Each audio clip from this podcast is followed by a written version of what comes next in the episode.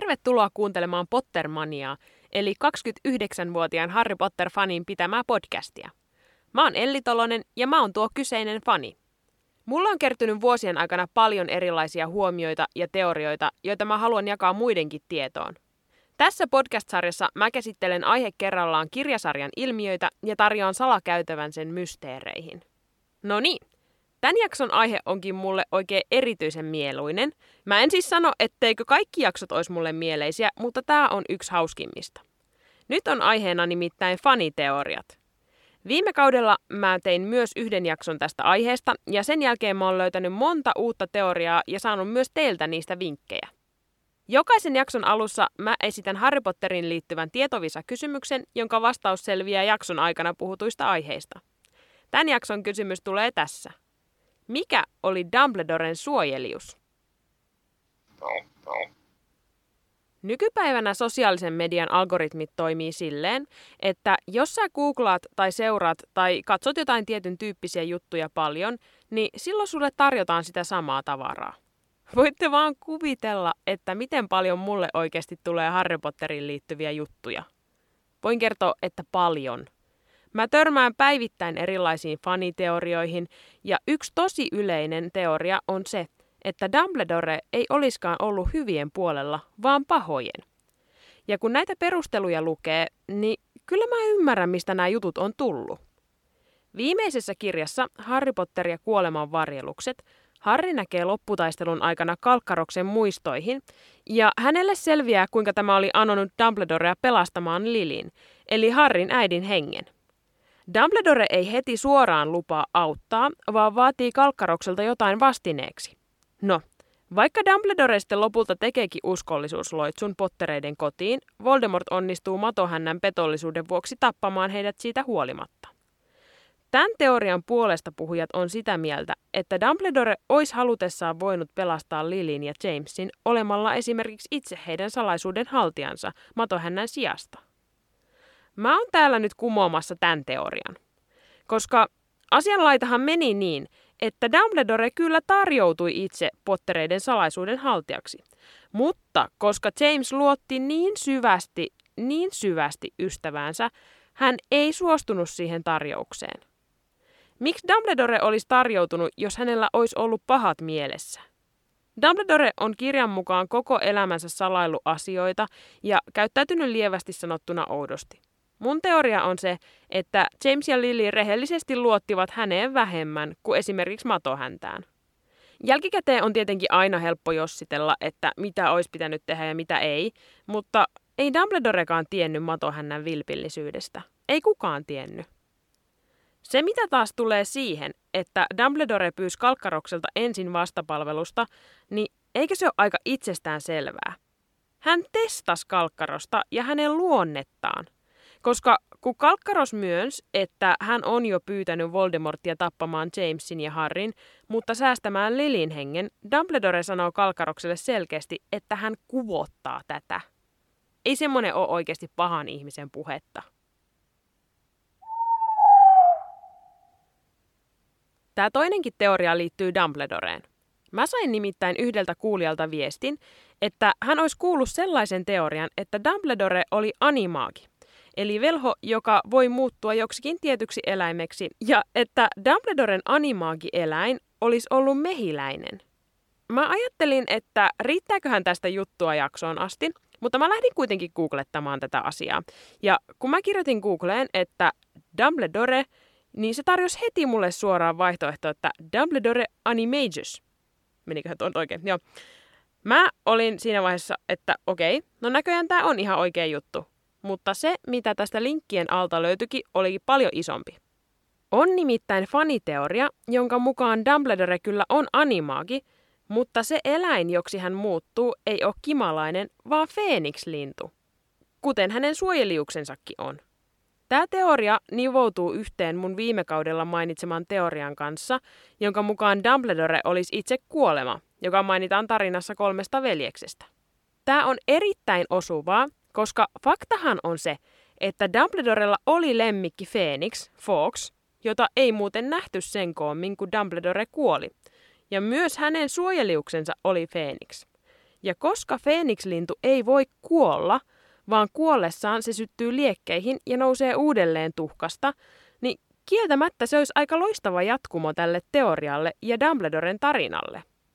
Tämä on aika kiva teoria, ja vaikka sitä vastaan on useita todisteita, niin kyllä mä tykkään ajatuksesta. Palatakseni siihen alkuperäiseen teoriaan, että Dumbledore olisi mehiläinen, niin mä taidan tietää, mistä se on lähtöisin. Mä nimittäin löysin jutun, että sana Dumbledore on vanhaa englannin kieltä ja se tarkoittaa bumblebee, eli kimalainen. Ensimmäisessä kirjassa Hagrid hankkii lohikäärmeen munan ja kasvattaa salaa nuorta lohikäärmettä mökissään. Mä oon siinä käsityksessä, että kukaan muu ei tiedä lohikäärmeestä kuin Harry, Ron ja Hermione. Kuten järkikin sanoo, niin lohikäärmeen kasvaessa sen pitäminen puisessa mökissä vaikeutuu ja ei ole kovin järkevää. Lopulta siitä joudutaan hankkiutua eroon. Elokuvassa tämä on ratkaistu sillä, että eräänä päivänä Hagrid vaan itkee, että Dumbledore lähetti lohikäärmeen pois. Vaikka, miten se nyt olisi mahdollista, jos Dumbledore ei kerran tiennyt koko lohikäärmeestä. No, kirjoissa asia saadaan salattua ja Ronin veli Charlie, joka työskentelee lohikäärmeiden kanssa Romaniassa, järjestää ystävänsä hakemaan lohikäärmeen luudilla linnan korkeimmasta tornista.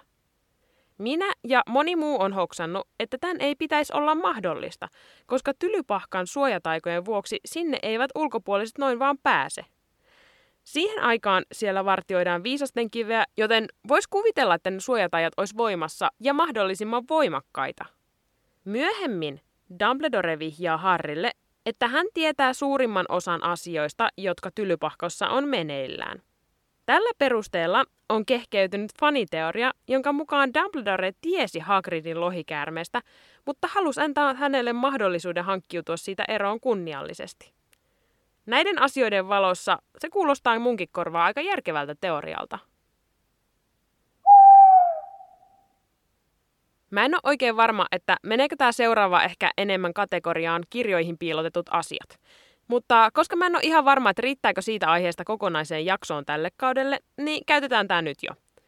Ensimmäisen kirjan ensimmäisessä jaksossa Vernon ja Petunia Dursley katsovat uutisia, jossa uutisten lukija kertoo pöllöjen lennelleen tavallista enemmän sinä päivänä. Päätettyään lauseensa hän hymyilee leveästi ja antaa puheenvuoron säämiehelle, joka vastaa, niin Ted. Mä en todellakaan kiinnittänyt tähän asiaan heti huomiota, mutta mehän tunnetaan tästä kirjasarjasta eräs Ted. Nimittäin Nymphadora Tonksin isä Ted Tonks. Hänestä myös tiedetään, että hän oli jästisyntyinen, mutta esimerkiksi hänen ammattiinsa ei ole tiedossa. Erään teorian mukaan uutisten lukija oli juuri tuo meidän tuntemamme Ted Tonks, joka oli soluttautunut jästien uutisiin, jotta hän olisi heti tietoinen, jos jotain velhomaailmaa paljastavaa olisi liikkeellä ja voisi sitten puuttua asiaan muistiloitsujen avulla. Todella mielenkiintoinen teoria, ja tälle mä annan kyllä mun täyden hyväksynnän. Hagrid on ehdottomasti yksi rakastettavimmista hahmoista. Hän on sellainen iso kiltti jätti, joka välittää eläimistä. Kysynpä vaan, että kuka ei tykkäisi semmosesta. Ja sen takia hänestä on useampikin hyvän mieleen faniteoria. Kun Hagrid oli kolmannella luokalla, hän sai potkut koulusta, kun Tom Valedro, eli nuori Voldemort, lavasti hänen salaisuuksien kammion aukasiaksi. Ja siinä samalla hänen taikasauvansa katkaistiin. Hagrid sijoitti vanhat sauvansa jämät vaaleanpunaiseen sateenvarjoon ja teki sillä pieniä taikoja ministeriön tietämättä. Ensimmäiset hänen tekemänsä taijat tehdään jo ensimmäisessä kirjassa, kun Hagrid on tuomassa Harrylle tylypahkan kirjettä. Silloin hän taikoo Dudleylle sian saparon, jonka Dursleyt joutuvat myöhemmin poistamaan häneltä kirurgisin toimin. Okei, me tiedetään, että se oli vahinko ja hän oli tarkoittanut muuttaa Dudleyn kokonaan siaksi. Mutta muistatko, mitä loitsua Hagrid käytti tehdessään tuon saparon? Aivan! Hän ei käyttänyt mitään loitsua, vaan taiko sanattomasti. Kuudennessa kirjassa me opitaan, että jotkut eivät opi sanattomia taikoja koskaan, ja vaan voimakkaat velhot kykenee niihin. Ja tästä päästäänkin siihen itse teoriaan.